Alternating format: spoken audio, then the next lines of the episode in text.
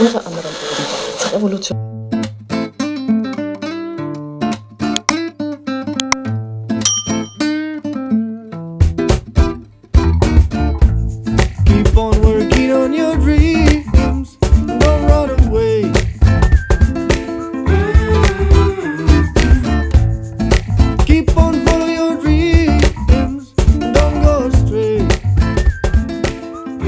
Bike amici, siamo tornati, benvenuti o meglio ben ritrovati per chi ci ascolta come sempre. Ricordo YouTube, se, se vi capita avete qua sotto il bottone iscriviti, quindi vi iscrivete al canale e sarete informati su tutte le nostre novità. Novità chiacchierate. Podcast, qualsiasi tipo, ma io ricordo sempre Spotify perché comunque è quello più, più comodo, si, si può trovare ovunque, si ascolta in macchina, in bicicletta, in allenamento. E anche là, With My Bike, bottone segui, così puoi seguire le ultime uscite.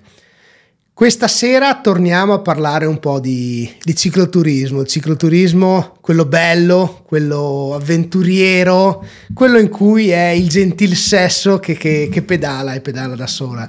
Ciao Ilenia, Ciao Luca, ciao a tutti. come siamo? Eh, Ci siamo, bene, ci bene, siamo. sono... ci siamo, ci siamo. Beh, io eh, no- non me ne vogliano gli ascoltatori o, i- o i video ascoltatori, no? Però io dico sempre, eh, è bello viaggiare, non è sempre facile in bicicletta, però insomma una donna che gira in Italia da sola è una grande.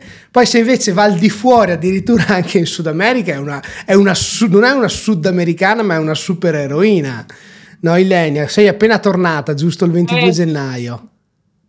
Sì, da poco, da pochissimo. Infatti sono ancora molto emozionata, un sacco di emozioni, un sacco di ricordi. Devo un po' elaborare questa esperienza che è durata comunque quasi cinque mesi. Mamma mia, oh. Eh, eh sì, sì, Ma sì, sì. E ci tengo a precisare che vabbè, in realtà io non mi sento assolutamente un'eroina, non mi sento di avere chissà che fatto nessun tipo di, di impresa, ma è mm, la realizzazione di un sogno che avevo già da tantissimi anni, quasi da sette anni a questa parte, e che mi bussava proprio alla porta, dice no, cioè, devo andare, devo andare in Sud America in bici, prima o poi, non si sa quando, ma bisogna partire. E, e quindi ce l'ho e sei fatta, partita. più o meno, dai. Ma infatti, come dici te, Ilenia, se qualcuno ti viene a bussare alla porta, che fai? Lo lasci fuori? No. Esatto. E No, questo cioè, qualcuno, certo che no. questo qualcuno può essere una Sì, persona. Spiegaci un po' il sì. concetto del bussare. Eh sì, è quel campanellino che senti, quella vocina interiore che ti parla e ti dice, magari nei momenti più inaspettati, magari di notte se ci si sveglia o in qualche momento durante la giornata, eh, che ti dice no, vai lì, fai quella cosa. È una sensazione, è una, è proprio una motivazione che poi ti, ti porta a, a dover mollare tutto e, fa- e dedicarti solo a quello, in questo caso al mio viaggio in Sud America. Bello, bello, E non si spettacolo. può far finta di niente. Eh sì. E poi ogni lasciata è persa. Chissà se, se- Eh chissà se la bussata ritorna, no? Cosa che fai? Quindi apri, prendi e vai. Però sai, Ilenia, Ilenia, sì. Ilenia, Ilenia, Ilenia Zaccaro, no? Di, comunque, Ilenia, io parlo sempre di supereroine, ma così sorridendo, ma non scherzando, però sorridendo, ma perché?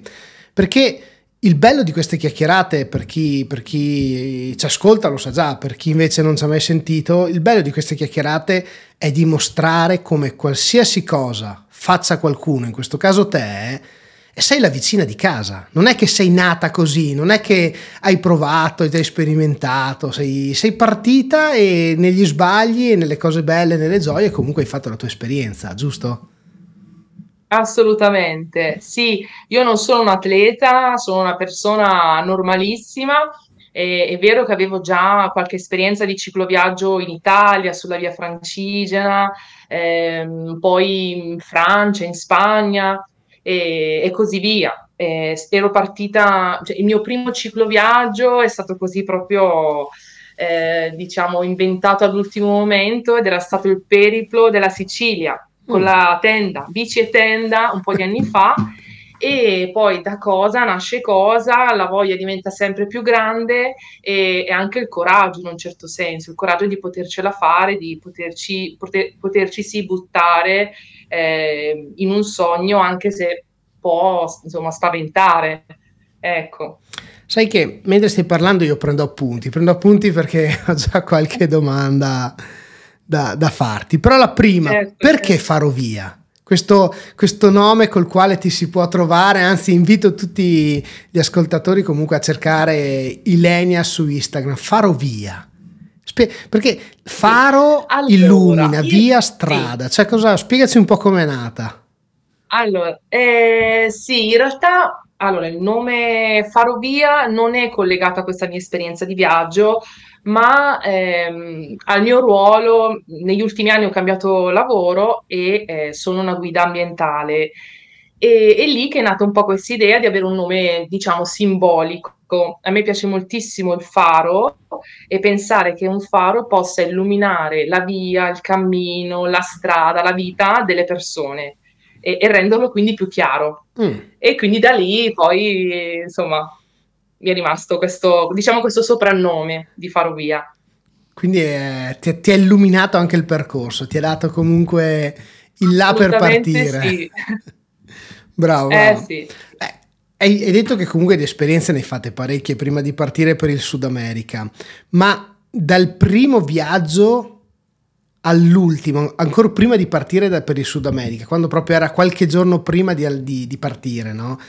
Cos'è che è cambiato? Se ti ricordi un po' questo percorso, perché è un po' come il cicloviaggiatore che parte con 5 paia di mutande al primo viaggio e scopre che forse non ne serve neanche una, no? Dopo una settimana torna a casa e dice ok, eliminate.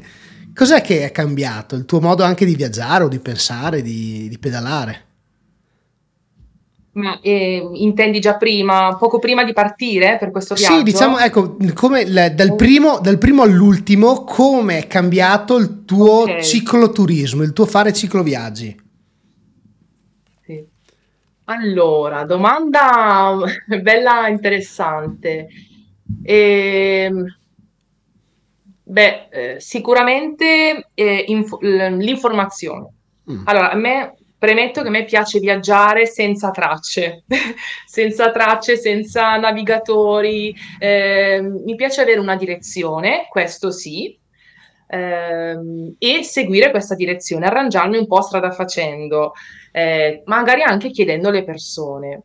Però per il Sud America sapevo che non sarei potuta partire proprio così Mm. all'oscuro, senza cioè, sapendo soltanto un'unica direzione che chissà quando avrei raggiunto chissà dopo quanto tempo. E allora già lì ehm, ho iniziato, poi nel tempo, facendo un po' di esperienza con un po' di cicloviaggi, ad informarmi un po' di più prima di partire sul tipo di percorso, ehm, su so, le condizioni climatiche che avrei incontrato, ehm, su eventuali pericoli, a leggere qualche testimonianza di qualche altro cicloviaggiatore. Eh, ecco, principalmente direi, direi questo. Quindi a livello tecnico, diciamo, hai, aff- hai affinato un po'. Sì, un po', anche se comunque in questo, in quest'ultimo viaggio eh, io ho seguito la direzione, basta. Via. Cioè, nel senso non avevo nessuna traccia, nessuna, non usavo un navigatore, eh, se non magari in qualche momento un po' più complicato quando attraversavo qualche città, allora lì sì, preferivo comunque eh, fare affidamento su una traccia o sul, sì, su un'applicazione che avevo tramite il telefono per riuscire ad attraversare velocemente queste città. E, mh, però invece nella maggior parte del percorso no, seguivo la segnaletica anche parlando direttamente con altri viaggiatori o con le persone locali sulla- sul possibile percorso, diciamo, ehm, nella scelta del percorso più adatto a me, perché ovviamente a volte eh, ci si può trovare di fronte a più strade, più opportunità, magari quella un po' più complicata, quella con più dislivello, quella magari un po' più facile. Siccome io non sono un atleta, ovviamente eh, sceglievo quelle un po' più alla portata, alla mia portata, ecco. quelle, quelle più turistiche, dai, meno, meno dislivelli. Beh, ma insomma, Eh sì, sì. l- non essendo comunque, come hai ripetuto più una volta, non essendo comunque un atleta, eh, la bicicletta pesa. Quindi comunque c'è un bagaglio, sì. c'è l'attrezzatura, quindi insomma ecco, affrontare troppo dislivello in un giorno immagino che ti pone in una, in una situazione anche tra virgolette fisicamente negativa, se non anche per, i- per quello che può incombere in stiramenti piuttosto che dolori muscolari così, per proseguire il giorno dopo. Quindi insomma ecco, è importante anche valutare la strada più piana rispetto a quella più montuosa, quindi approvo. Assolutamente sì. Approvo. Ma ecco, ma quando dici senza tracce e nav- e navigatore, cioè tu, non so, parti adesso e dici, boh, vado da Verona, vado in Sicilia, prendo e vado. Quindi, Sì, bene o male, fai un po' come, come gli sportivi, quelli bravi che hanno le tracce, hanno scritto sul- sullo scotch i punti da attraversare. Quindi ti dici, adesso Firenze, Roma e via, basta, ciao. Allora, diciamo che come la priorità che mi do è, eh, trovare una strada più tranquilla possibile, lontana dal traffico, lontana dalle autostrade, diciamo. Questo Mm. sicuramente è uno dei miei, pen- dei miei pensieri. Quindi magari prim- poco prima di partire comunque un'occhiata alla mappa la do. Eh, magari leggo qualche testimonianza e dentro la mia testa è come se si creasse una mappa geografica con le direzioni e che poi va a, mm, diciamo, a rinnovarsi strada facendo. Mm. E, sì, Quindi ecco, dentro- nel senso io sono già a 18 anni, avevo in mano la macchina, guidavo e- ed è forse stata una mia, mia capacità fin da subito nel sapermi orientare nel mondo eh, generale, ecco. Saper vivere il mondo, bellissimo. Io spero che i miei figli vivano veramente il mondo in maniera semplice e viaggiando, viaggiando comunque semplicemente, senza godendosi anche appunto della via, della strada, del tracciato. Ma con testimonianza cosa intendi? Quindi ci sono dei blog particolari, ci sono dei siti, cioè se dovessi dare un consiglio alla famosa signora Maria che spesso va a prendere il pane ma domani ha deciso di farsi un viaggio, no? Com'è che gli, cioè, ho avuto una testimonianza, sicuramente non è il signore che è apparso nella notte, quindi poco ma sicuro, ma Sì. dov'è che si possono reperire informazioni? A parte Komoot, nel senso c'è qualche sito dove i cicloviaggiatori si, si confrontano sui viaggi, sui- sulle città, su quello che attraversano.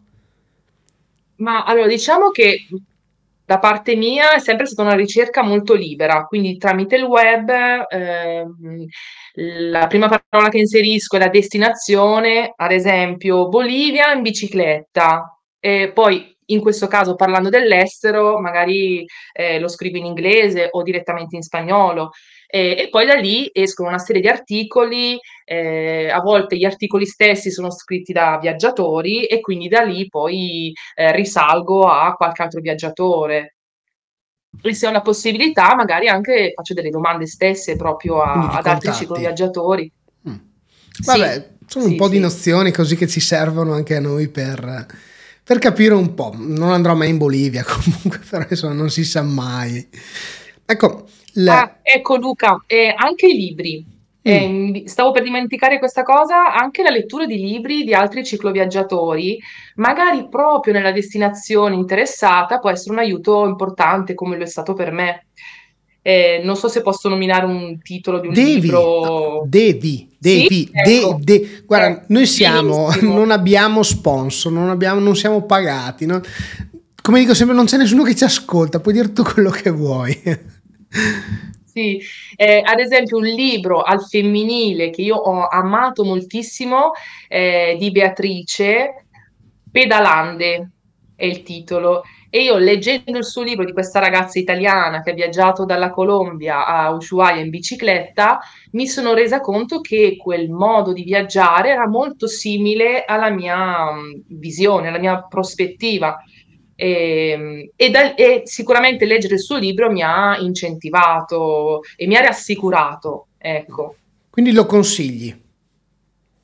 assolutamente sì. Può essere il punto di partenza per muovere il primo passo, il, punto, il checkpoint numero uno, quello della partenza.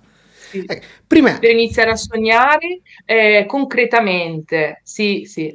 Bello, bello, bello, ci piace questa cosa. Sai che mm, adesso vorrei che tu portassi una testimonianza di quello che è successo qualche settimana fa, sì, poco tempo fa, no? Eh, prima comunque hai, hai, parlato di città, hai detto mi serve anche per attraversarle velocemente. Attraversarle velocemente sì. perché? Perché comunque per una donna è rischioso di posti troppo trafficati o perché è un tuo non piacere il fatto di stare in città? Come mai hai usato questa frase proprio se le città le devo attraversare velocemente? Sì, allora diciamo in generale eh, a me non piace attraversare le, le città in bicicletta perché lo considero un pericolo. La, moltissime città non sono, diciamo, predisposte a una persona che sta, si, si muove in bicicletta.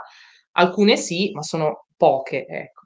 E, e, quindi sicuramente per un discorso di sicurezza in generale, che, che una persona sia uomo o donna, poi nel mio caso, perché effettivamente mi stresso parecchio nel ehm, insomma pedalare in mezzo al traffico, guardarmi a destra a sinistra i, i cartelli, i semafori, ci sono moltissimi stimoli eh, e quindi diciamo che le città non riesco a viverle con serenità. Eh, tendo proprio a non fermarmi neanche una notte in un B&B, cioè tengo, proprio le attraverso, al massimo faccio qualche foto veloce e mi dico ritornerò, se la città mi piace, ritornerò in un'altra forma, magari con lo zaino in spalla, mi sento più tranquilla. Quindi effettivamente ecco. ti dice è un fattore di traffico, è un fattore di mancate precedenze, sì. la gente che comunque è in macchina è spensierata al cellulare, quindi giustamente ti dici ritornerò, perché mentre stavi dicendo ritornerò io mi stavo chiedendo ma come è là in quel momento perché ritornerò? Però insomma è corretto, è corretto, quindi... Sì, sì, sì. A proposito di sicurezza, no? Ilenia io l'ho contattata che comunque era, era in Bolivia, era in viaggio, no? E, e era abbastanza impegnata, tanto che è tornata qualche settimana fa, e due settimane fa, poco, poco più, no? E, e, quindi ci eravamo promessi di sentirci molto più avanti. Poi è entrata in Italia e le sono venute in mente. Perché? Perché ho detto no, io ho bisogno di far conoscere, non per apparire, perché io non sono una ragazza che vuole parlare di sé per dire che figa che sono, che brava, ma è qua e là. No, io voglio, che la voglio parlare perché la gente possa comunque muoversi, possa comunque scoprire il mondo e, e quindi non voglio essere sotto i riflettori per quello che ho fatto, ma per il pensiero che vorrei, part- che vorrei, vorrei porre, vorrei portare verso gli altri, no? Anche perché comunque è, fatto, è accaduto una, una, tragedia, giusto?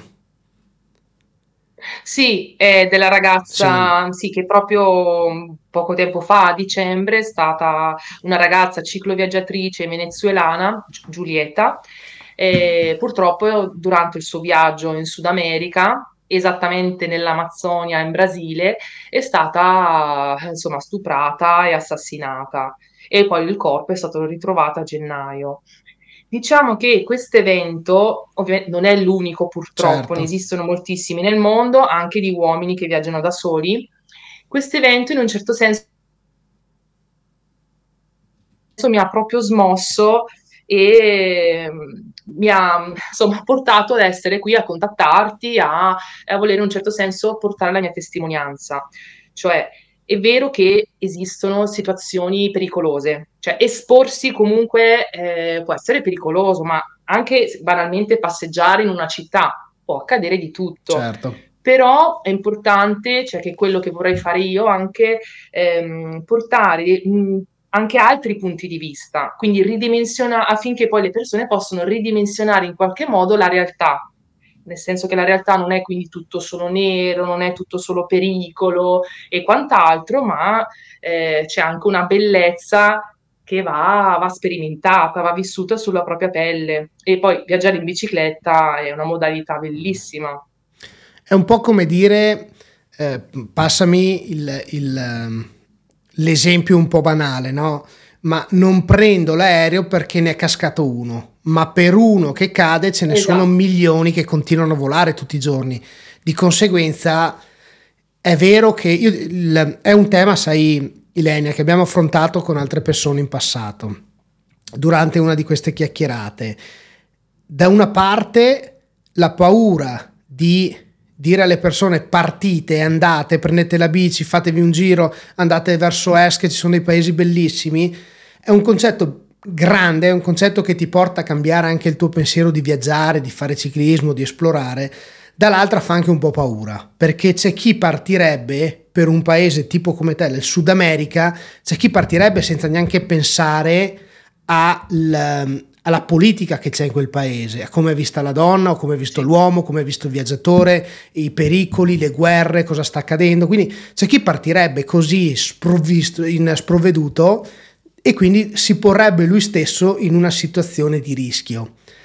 Dall'altra parte, invece, abbiamo trattato l'argomento opposto per dire guardate che c'è chi ha girato, mi viene Marco Invernizia, ha girato il mondo e non ha avuto problemi Basta solo sapere, capire le situazioni, vedere anche le persone che ti vengono incontro, che, hai, davanti, capire un attimo, studiare un po' i movimenti, i gesti. Lui stesso dice, io entro in un bar, il più malfamato, so già chi, eh, anche, anche Dino Lanzaretti me l'ha detto, so già a chi devo stare attento, perché comunque mi sono fatto una certa esperienza, quindi partite, viaggiate, fatelo con la testa, fatelo prima sulla carta, cercate di capire dove passare o come prima hai detto te, seguite altre testimonianze. Io so che se domani dovessi andare in Sud America, probabilmente ti chiederei le tracce, ti chiederei un consiglio, ti chiederei cosa posso fare, cosa, cosa devo stare attento e così, giusto?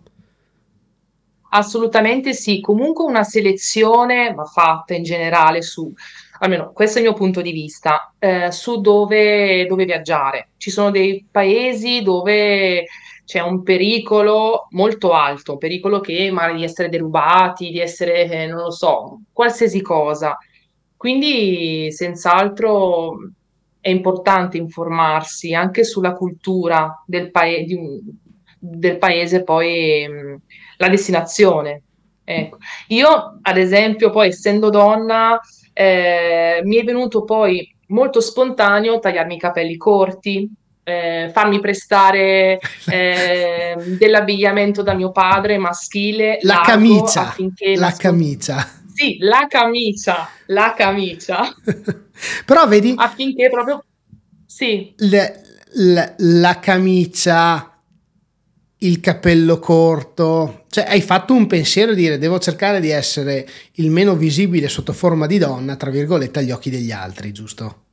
Sì, l'idea era proprio quello comunque di, eh, specialmente eh, in Bolivia, sapendo che una, ci sono moltissimi popoli indigeni, eh, l'idea era di nascondere le mie forme femminili di, di, un corpo di una donna e quindi di indossare eh, allora, eh, vestiti larghi, in un certo senso anche un po' di mascherarmi col casco, questi capelli corti e, e devo dire che ha funzionato perché spesso mi hanno chiamato ragazzo.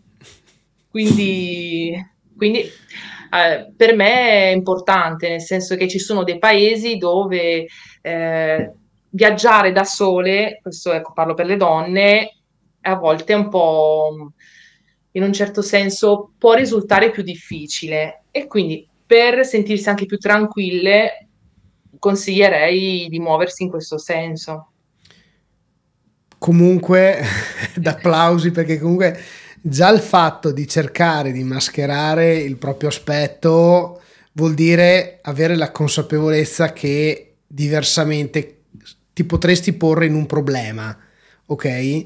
E quindi già quello ci vuole coraggio perché comunque parti già, vorrei, passami il termine, parti già sfavorita, ok? Con un punteggio in meno perché comunque... Ma e questo non ti ha bloccato neanche una volta nel, nel desistere e dire no, basta, dai. No, eh, allora c'è da dire che io prima di questo viaggio in bicicletta nel 2016 ero già stata in Sud America ehm, con lo zaino in spalla, quindi un viaggio completamente diverso, sempre da sola, però partecipavo ad alcuni, eh, diciamo, alcune attività tramite dei tour. Quindi mi ero già fatta un'idea generale di come potevano essere le persone, di come poteva essere la cultura, concretamente, non soltanto leggendo. E sicuramente già avevo quindi un'idea e no, nel mio caso assolutamente io non mi sento eh, né scoraggiata né ehm, inferiore. No, io sento che abbiamo, anche le donne hanno tutte le possibilità di viaggiare. Come dicevo prima, è importante fare una selezione, questo vale anche per tutti, ecco, e anche nell'abbigliamento, que- anche nel parlare con le persone, fare un determinato tipo di scelte. E poi per me è fondamentale, e questo lo è sempre in tutti i miei viaggi, è l'intuito, fidarsi del proprio intuito, perché quando si sente un campanellino d'allarme che c'è qualcosa che non va, ehm, proprio anche nell'approcciarsi alle persone o all'interno di un paese o nella strada, e già vuol dire che c'è qualcosa che non va. È un, eh, appunto un, un- campanellino d'allarme Sai, da Ilenia, ascoltare. l'intuito, però vorrei dire che è un qualcosa che si allena, è un qualcosa che ti deve aver permesso di avere, di, di- di vivere delle situazioni comunque particolari per affinarlo e alzarne l'asticella per dire una cosa è tranquilla, l'altra no, su con le orecchie. Sì. È facile parlare di intuito quando ce l'hai già, ma mi viene in mente ehm, l'esempio di una ragazza che decide di partire quest'estate e dire, fa, sai cosa faccio? Faccio un viaggio in Spagna, ma non l'ha mai fatto. Quindi Mhm. questo intuito ha un livello talmente tanto basso, talmente tanto alto che ti permetterebbe di vivere in maniera negativa o positiva comunque il viaggio. Sì.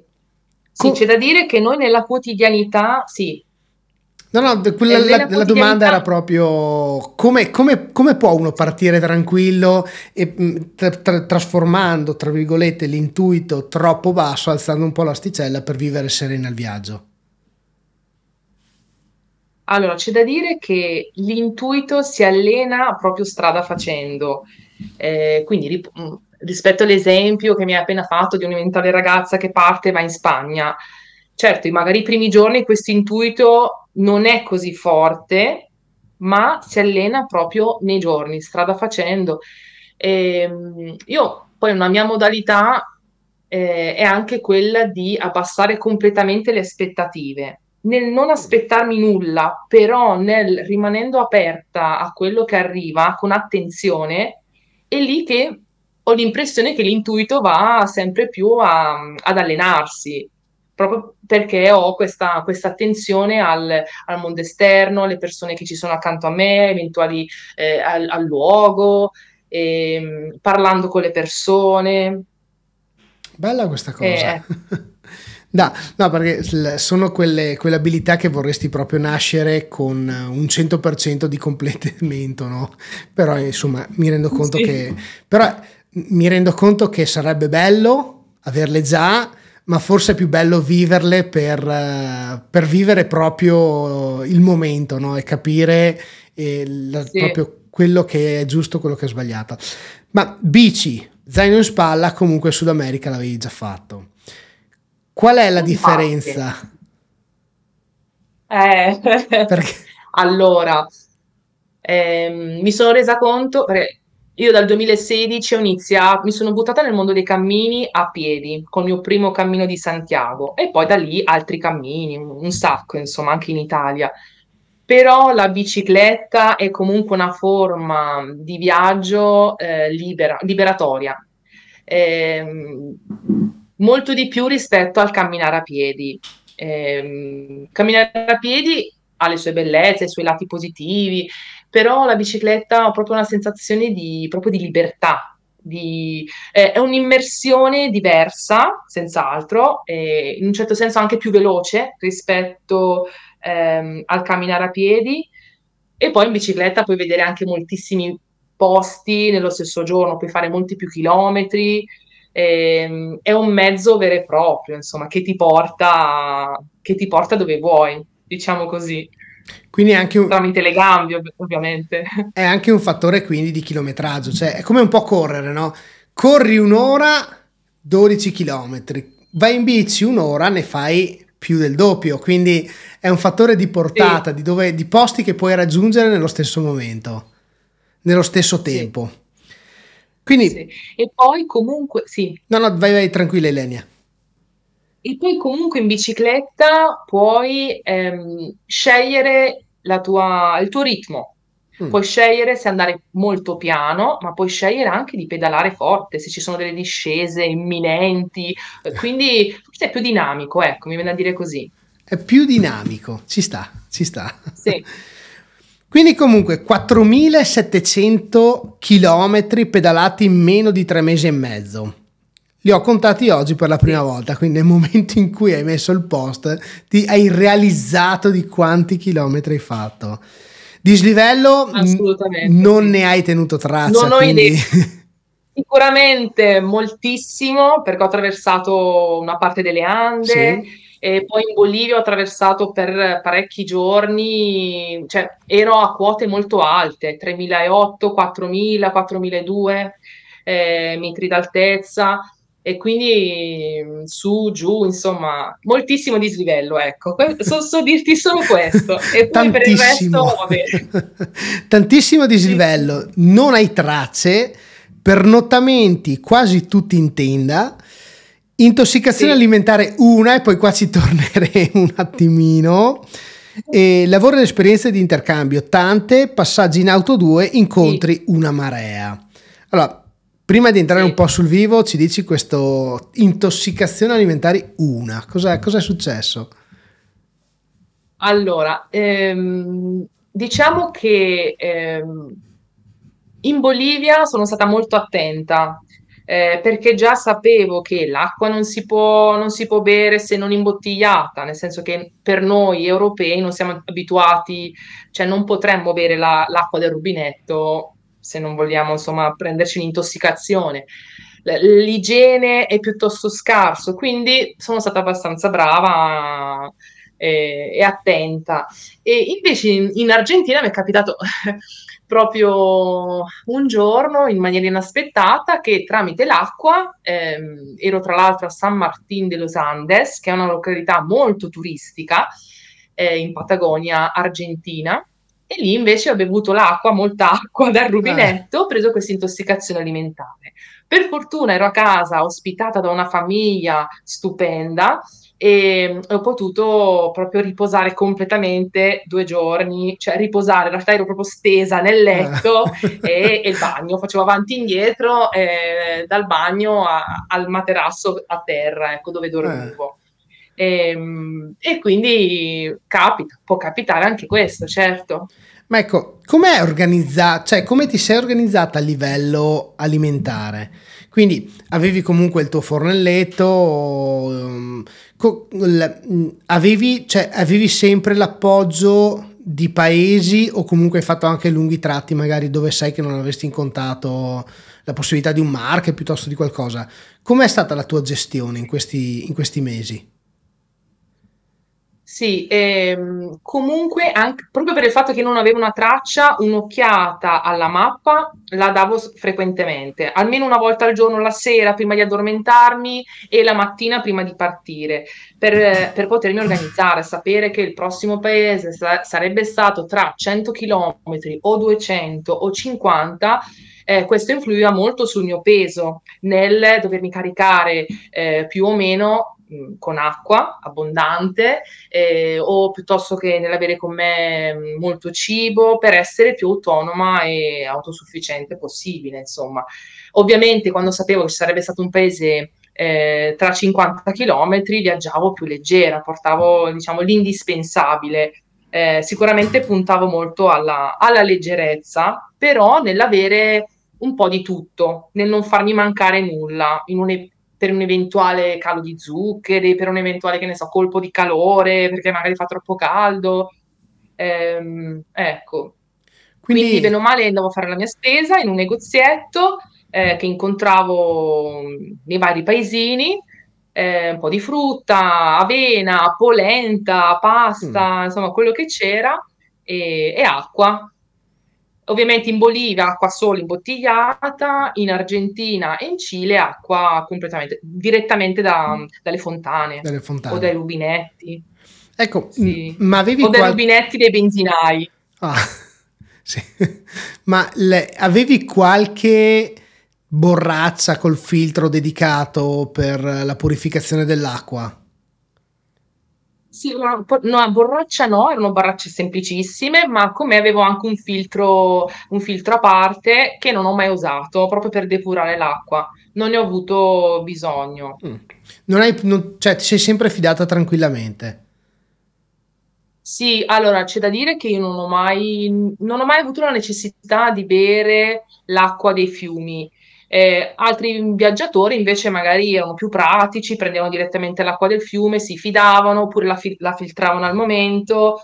Ehm, diciamo che io non ho avuto queste esigenze, ecco, però l'avrei fatto, certo, se fossi stato in un momento senza acqua avrei fi- preso il mio filtro eh, all'interno della borsa della bici per, eh, per poter filtrare l'acqua e sentirmi più, più tranquilla, per evitare ulteriori intossicazioni alimentari. Una è andata e boh, basta. Ma ecco, mh, Basta, avanti. parlando comunque di nego- ci hai parlato di negozietti dei paesi, quindi comunque facevi acquisti sul posto.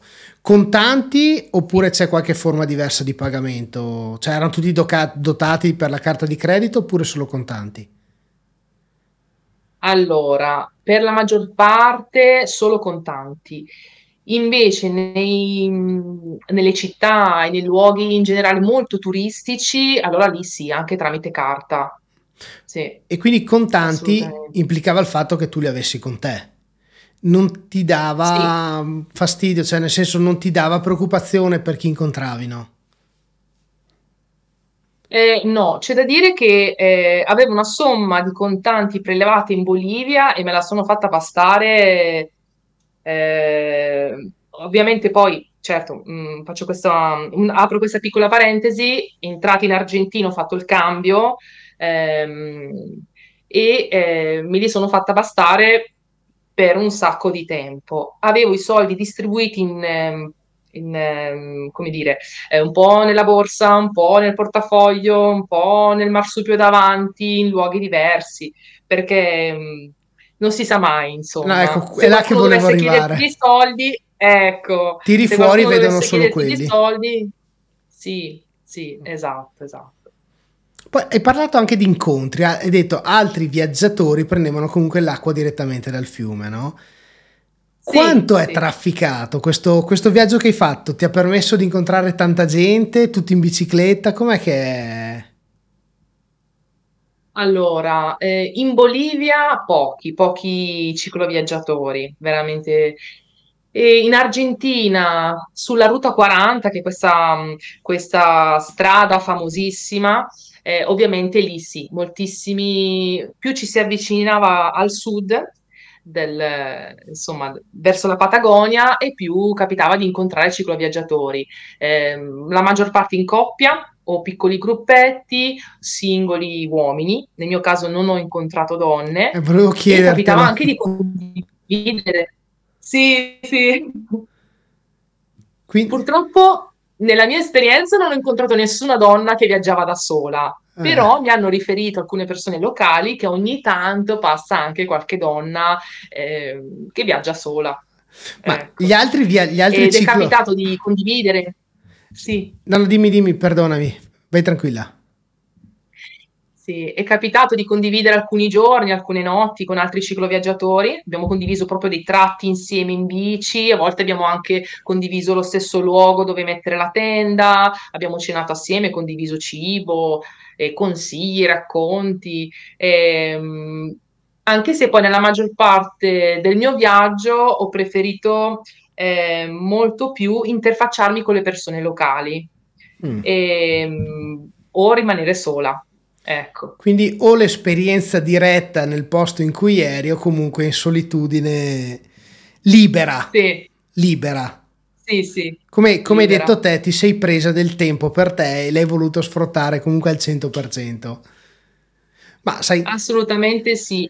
mi immagino questi cicloviaggiatori in coppia o da soli che si incontrano, ah, guarda che ho trovato una ragazza, ma da, ma da sola, eh? Quello, ma no, ma davvero? Sì, sì, da sola. Vabbè, insomma, penso che ci voglia veramente tanto coraggio, comunque, ripeto, per, per prendere e girare da sola il Sud America. Situazioni spiacevoli? Hai, hai- hai vissuto Allora, situazioni che ti hanno così. allora, eh, Allora, spiacevoli, allora, sono stata sicuramente molto fortunata, ecco, Eh, perché ovviamente non tutto il merito è mio, nel senso che può capitare qualcosa, ma come può anche non capitare. Soltanto una situazione è stata un po' eh, scomoda, chiamiamola così, in un tratto molto lungo, ma eh, lì sono convinta che è stata comunque una mia disattenzione. Allora, io come regola in generale quando viaggio, che sia con lo zaino, che sia in bici, quando monto la tenda aspetto che sia sera, aspetto che ci sia un po' buio e di posizionare la tenda in un posto magari nascosto, oppure anche di chiedere direttamente alle persone se possono montare la tenda nel loro giardino o così via. E in quel caso eh, insomma, mi ero svegliata alle 4 di notte, ero stravolta, ehm, mi ero svegliata così presto per evitare comunque l'ondata di calore durante il giorno e quindi al primo rifugio, che era l'unico di tutto questo percorso molto lungo, mi sono fermata.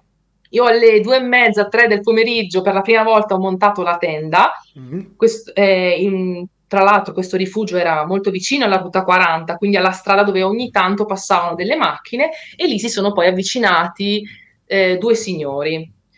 Io ero dentro la tenda, stavo dormendo, vabbè, mi sono svegliata, abbiamo iniziato un po', cioè loro volevano chiacchierare, però ho capito subito che erano particolarmente insistenti e hanno iniziato a fare delle domande molto mirate proprio per indagare.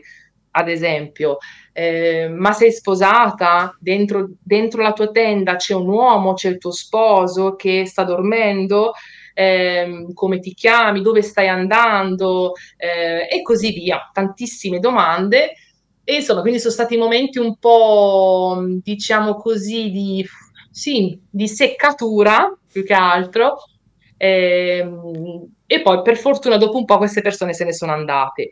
Ovviamente lì ero al- in allerta al 100% perché comunque queste persone si sono avvicinate molto fisicamente a me.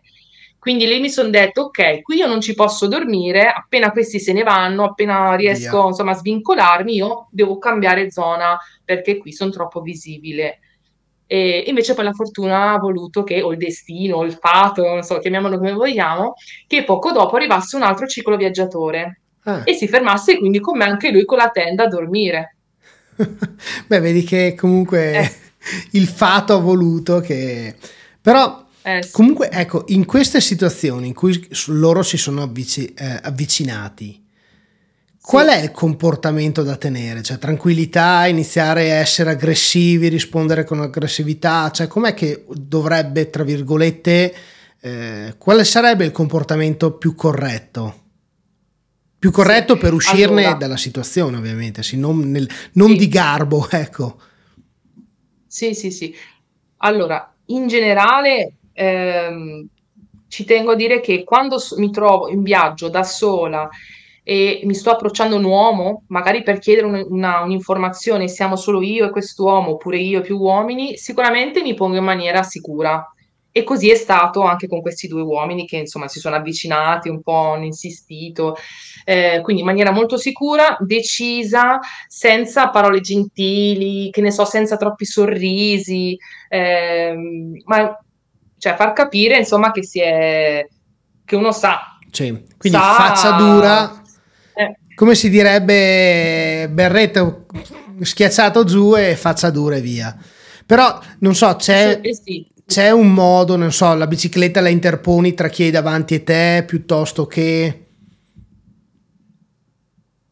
Allora, ehm, io diciamo, nel mio caso cerco di, per dirti, di evitare di guardare troppo negli occhi la persona e di, di sorridere, perché so che questo comportamento a volte viene interpretato male da alcuni uomini come un approccio in un certo senso che potrebbe andare oltre. Quindi mi pongo, eh, anche nel tono della voce in maniera sicuramente un po' più, eh, insomma, sicura di me Ehm, eh, sì, in questo caso con queste due persone sono stata, lo dico, maleducata. Cioè, io a un certo punto ho detto, io voglio riposare, sono stanca, non ho voglia di parlare con voi. Ho, ho- ho viaggiato, mi sono alzata molto presto, eh, basta, per favore andate via. Cioè, però in maniera proprio decisa e anche appunto non educata. Ma quando ci vuole, ci vuole, basta. Sì. Ma un coltello, qualcosa che... No, non so, forse, forse vedo troppi film, però non dico la pistola, ma- Allora. ma qualcosa che ti dà sicurezza. Mi sono fatta condizionare da alcune persone, da alcune donne in Bolivia, mi hanno detto: Ma tu devi avere per forza un coltello, uno spray al peperoncino, non puoi viaggiare da sola con tutti questi uomini. E allora mi sono detta: Vabbè, compriamoci questo spray al peperoncino, mai utilizzato in vita mia, non so neanche come se, cioè, sì, nel senso che è come se fosse un profumo, eh, ma non l'ho mai utilizzato. Ecco, l'ho messo lì nel, nel marsupietto davanti, vicino al manubrio, e così, ma so invece di, mi è capitato di incontrare anni fa invece una cicloviaggiatrice che viaggiava con un coltello ehm, nascosto accanto, insomma, al telaio, al telaio stesso della bicicletta. Io personalmente non me la sentirei di, di impugnare un coltello, non, non so neanche come, come utilizzarlo, cioè, eh. Ma sai, sono quelle... la, la prima volta mi è venuto in mente il, il coltello da sub che hai nel polpaccio e quando serve la 007 spunta fuori, no? Però, no. Guarda, sì. avevo il taglierino, avevo il taglierino, ma per tagliare qualcosa, ma non, non per aggredire, ecco, non per difendermi. Però ecco, volevamo dire a chi ci ascolta che comunque Ileni è cintura nera terzo dan di Jiu-Jitsu e quindi abbiamo capito del perché non utilizza Ma nessun... assolutamente no. no, però sai, Magari, magari, eh. Forse siamo, to- siamo troppo influenzati da quello che sono i telegiornali, no? Quindi quando senti il Sud. America piuttosto che l'Africa, eh, pensi subito al pericolo che puoi correre, a come puoi, non so, quattro bombe a mano piuttosto che un bazooka, no? Che potrebbero risolverti la situazione. Invece ci dimentichiamo che oltre al telegiornale comunque ci sono le testimonianze, come abbiamo detto prima, di chi comunque viaggia e lo fa quotidianamente tantissime persone.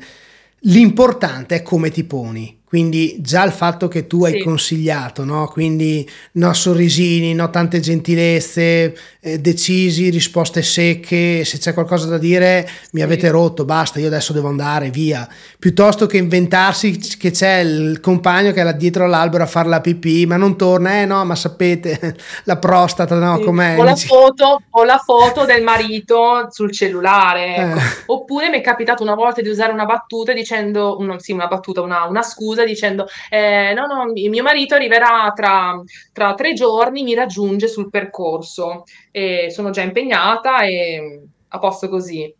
È che se ti seguono il quarto giorno voglio vedere cosa gli racconti, ma insomma, no, però è, Ecco. è bello, sai, finché si viaggia in Italia penso che il pericolo più grande siano le macchine e i camion, no? In certi paesi che uno cerca comunque la solitudine, la tranquillità e via dicendo, è importante anche per la prima volta eh, avere qualche insegnamento, avere qualche consiglio, perché già mi immagino io, se trovo qualcuno, eh ciao, grazie, sì dai, tutto bene, insomma, un po' stanco, no? Invece no, non servono tanti convenevoli, bisogna essere diretti. Sì.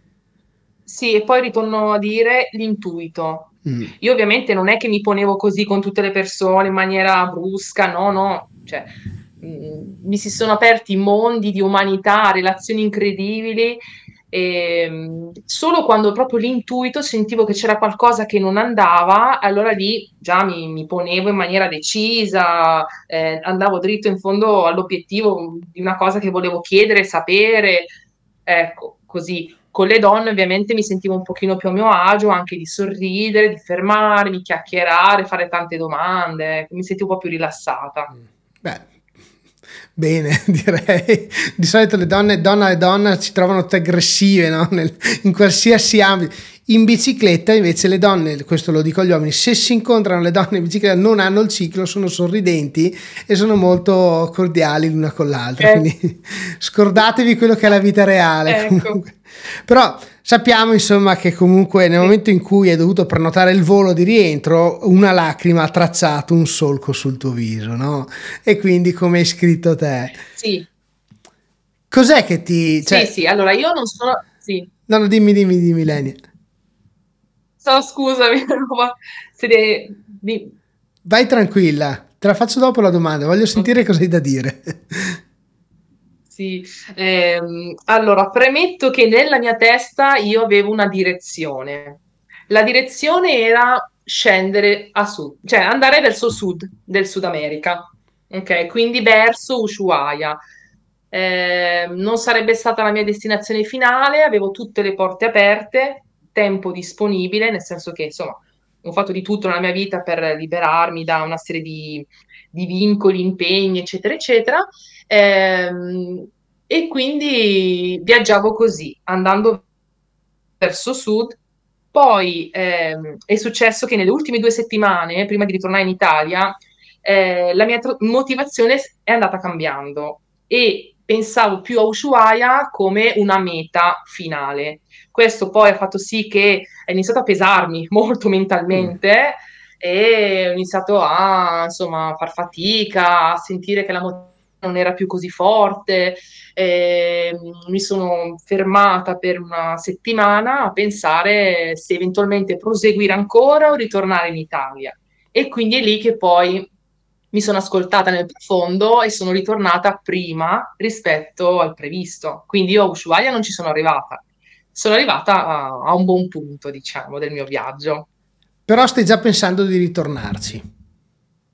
Sì, Ma allora devi dirmi, devi spiegarmi come mai sei ritornata in Italia. Perché comunque se... Allora, mh, immagino che tanti mesi fuori casa, quindi distante da quello che sono i familiari, la quotidianità, gli amici, il mondo, tra virgolette, fuori dal, al al- al- con la bicicletta comunque appesa al muro, Immagino insomma che ci sia la nostalgia, che ci sia una motivazione che ti fa viaggiare, ma anche una che ti fa aver voglia di ritornare un po' tra i cari, no? Quindi come mai Assolutamente sì. eri là, torni qua, sei qua, vuoi Eh, tornare là? Questo Eh sì, allora, eh, diciamo che mh, avevo una grandissima voglia di dedicarmi anche ad altro, altri progetti, eh, prendermi cura del mio, di uno spazio, altri proprio progetti di vita che tra l'altro adesso sono in movimento. Poi per scaramanzia non ne voglio parlare, ma proprio per, insomma, sono abbastanza scaramantica, eh, scaramantica da questo punto di vista. E, e quindi sicuramente per questo, poi sommato a una certa stanchezza accumulata, ecco, perché comunque già avevo 4.700 km sulle gambe, eh, iniziava, iniziava eh, da lì in poi, ero all'incirca vicino a Coyhaique, nel, nel Cile, Patagonia cilena, e da lì in poi iniziava la parte più selvaggia, insomma, eh, dove il clima era sempre più ostile. In un giorno c'erano le quattro stagioni e quindi mh, a un certo punto, ti se non hai una motivazione forte, sai già che non arriverai. mm, E siccome io ho avuto una, una motivazione fortissima, veramente, cioè, per tutto il viaggio, lì proprio ho sentito un cambio di motivazione e quindi, insomma, ho fatto questa scelta per me, non per il mio, il mio ego, perché ovviamente l'ego diceva no, devi certo. continuare, ma che, ma sei venuta qui dopo tutti questi sacrifici per organizzare il viaggio ed essere qui, assolutamente devi arrivare fino in fondo. E invece no, ho voluto proprio ascoltare la mia parte interiore, ecco, proprio a fondo. E quindi sono rientrata. Ma c'era anche un po' di paura di proseguire. Oppure la paura comunque non c'entrava niente con questa decisione. No, no, no, no, no, paura no. Era solo un discorso di mo- motivazione e Stanchezza. appunto sì, sì, stanchezza sicuramente. Eh, perché comunque eh, diciamo che ho viaggiato con moltissime restrizioni per la maggior parte del mio tempo, Eh, quindi con un budget molto basso. Eh, chiedevo ad esempio, chiedevo del pane duro, del pane del giorno prima in regalo, eh, chiedevo eventualmente del, del cibo che era scaduto da poco tempo, eh, dormivo sempre fuori, non in campeggio, sempre in posti comunque liberi e um, una serie di cose, di scelte, mie scelte insomma personali, che sicuramente nel tempo tendono a stancarti mentalmente. Perché ovviamente se viaggio più tranquillo, eh, avessi dormito più volte in un B&B, fossi- magari se mi fossi concessa anche più lussi, più, eh, anche semplicemente mh, mangiare al ristorante più volte, magari, no, non sicuramente, però magari, chissà, sarei, avrei anche continuato il viaggio. Boh, è un punto no. di domanda che ho lo scop- dentro di me. Lo scopriremo vivendo, dai. ecco, esatto. Hai parlato comunque di, anche di lavoro di, ed esperienze di intercambio. Com'è che funziona in un sì. viaggio così lungo in un paese così come, comunque particolare come il Sud America? Sì, io allora la mia priorità era senz'altro entrare in proprio stretto contatto con le persone. Infatti già viaggiavo, appena potevo fermarmi mi fermavo, anche dieci volte al giorno ehm, per parlare, insomma, per chiedere, sono molto curiosa, voglio sapere insomma come funziona, eh, il, il, punto di vista delle persone.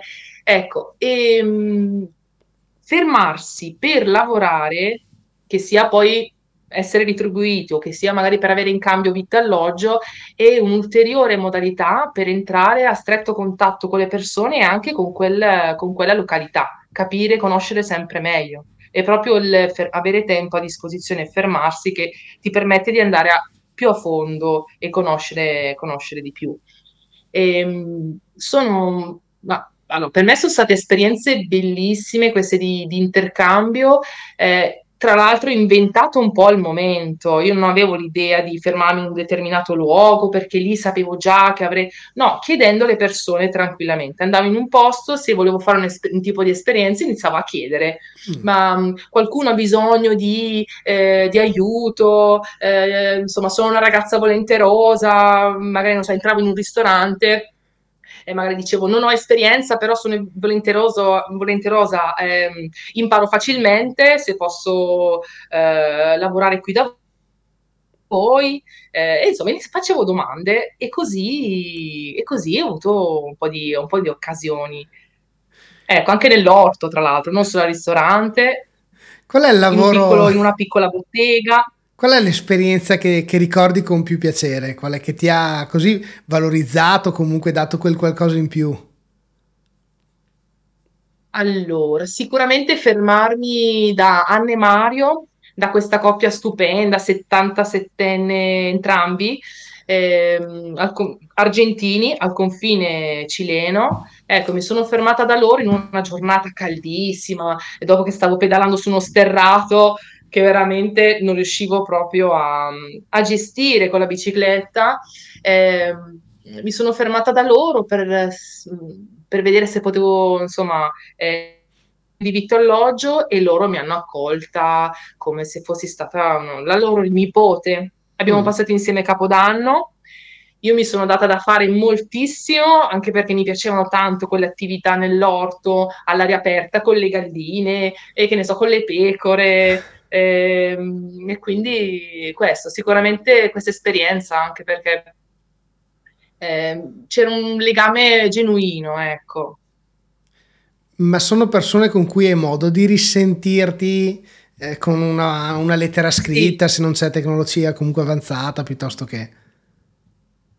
Sì, sì, io con tutte le persone che poi, a maggior ragione quelli che poi mi hanno ospitato, sono in contatto tramite il telefono, tramite WhatsApp e, e, quindi spero un giorno di rivederle, di rincontrarle, assolutamente. Poi loro mi scrivono, eh, c'è chi è rimasto sorpreso nel sapere che non ho raggiunto Ushuaia, che sono tornata a casa prima, c'è chi invece mi ha detto, ah, per fortuna, perché eravamo così in pensiero per te, che sei una ragazza che viaggia da sola in Sud America, per fortuna che sei tornata in Italia dalla tua famiglia, mm. e insomma, cose così, quindi sì, sì, siamo in contatto. Bello, penso che comunque eh, sia veramente un qualcosa di, di, unico poter vivere almeno una volta un'esperienza simile, no? Quindi eh, anche solo vedere qualcosa di diverso, realtà differenti. Come hai detto te, hai viaggiato cercando il contatto umano locale, non quello comunque eh, più facile del, di chi era in viaggio come te o, o, o un'altra tipologia. Comunque hai voluto vivere quelle realtà e penso che siano esperienze che, che, ti, che ti facciano crescere anche come pensiero per il futuro nel vivere, nell'approcciarti un domani, magari famiglia piuttosto che un rapporto e così. Quindi penso che, che sia un grande bagaglio tecnico. Farovia, Ilenia, siamo ormai agli sgoccioli di questa chiacchierata, no? Una domanda. Sappiamo che comunque in Sud America ci tornerai, perché, comunque, perché il viaggio non è, non è, stato portato a termine, non hai avuto questo bisogno di rientrare, questo bisogno personale di, di, di un calore umano, di, di, un parente piuttosto eh, un amico, quello che è, insomma, un contatto quello reale se non fosse Sud America, cosa ci sarebbe nel tuo percorso, nel tuo viaggio? Qual è, sarebbe la tua traccia futura? Eh. È bella domanda. Eh, allora, il Nord, Euro- eh, Nord, scusate, Nord America, l'idea di, di ritrovarmi in Canada, ad esempio, mi attira molto. E, e, poi, ad essere sincera, continuare a viaggiare anche in altre parti del mondo. Eh, un giorno magari anche in Asia, no, anche prima dell'Asia in Australia. Ecco, e, sì, sicuramente mi immagino in tanti posti diversi. Sì. Il viaggio del mondo. questo viaggio.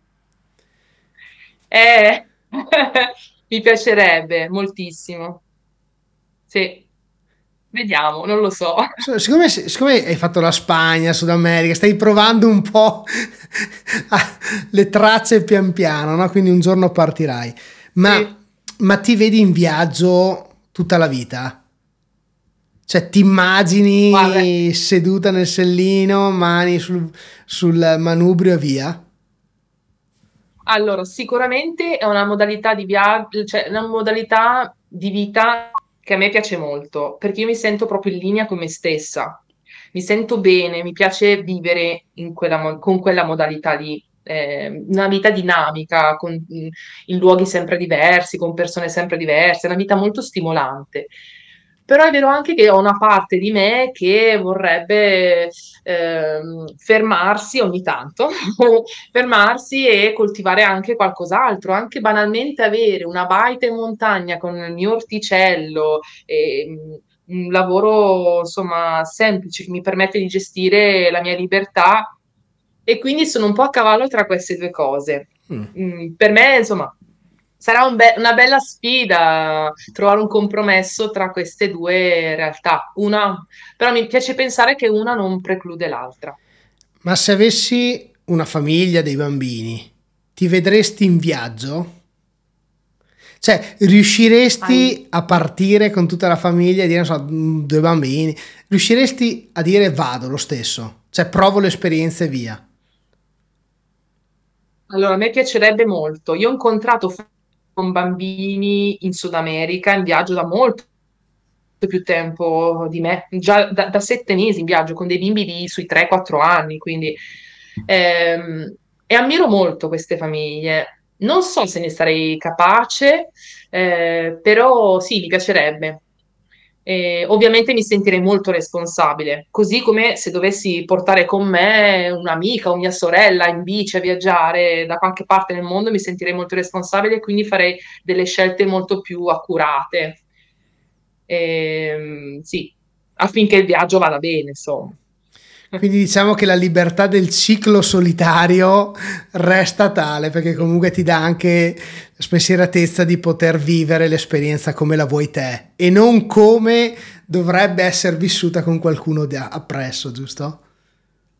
Hai centrato proprio il punto, sì, Beh, esatto. Insomma, è, è, quella famosa porta a cui qualcuno bussa e in questo caso ha bussato il tuo io e, e ha bisogno di questo. In questo istante c'è proprio questo bisogno. Sì. Ilenia Zaccaro, Faro Via, la trovate comunque in Instagram e dovete seguirla perché comunque è troppo grande, fortissima verrà a trovarci a Belluno perché ha detto che in questo suo viaggio a Sud America passerà per Belluno, non sappiamo come, come quando, perché, ma insomma Belluno sarà... Però insomma abbiamo un piccolo sarà aeroporto. Sarà di passaggio.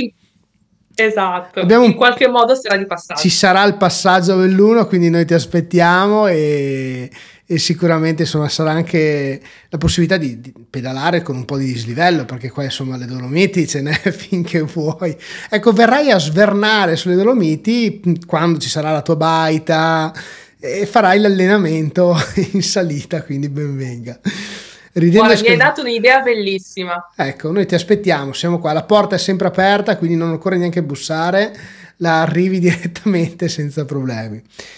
Ilenia Farovia, grazie mille della, della, chiacchierata, ma soprattutto dei consigli e di queste tue risposte che hanno liberato un po' il mio, il mio pensiero, la mia paura della donna che viaggia da sola, chissà come fa, cioè, senza la lavatrice, senza... però insomma, spettacolare. Ci si arrangia. Ci si arrangia. Eh. Ma sai, noi viviamo nel, nel film di, di, Hollywood, quindi il ci si arrangia non è così banale. A volte bisognerebbe, permettimi il termine, ma toccare col sedere a terra, perché a un certo punto o ti arrangi o, o, o sprofondi nelle sabbie mobili. Cioè, arrivi a un certo punto eh, che sì. devi arrangiarti.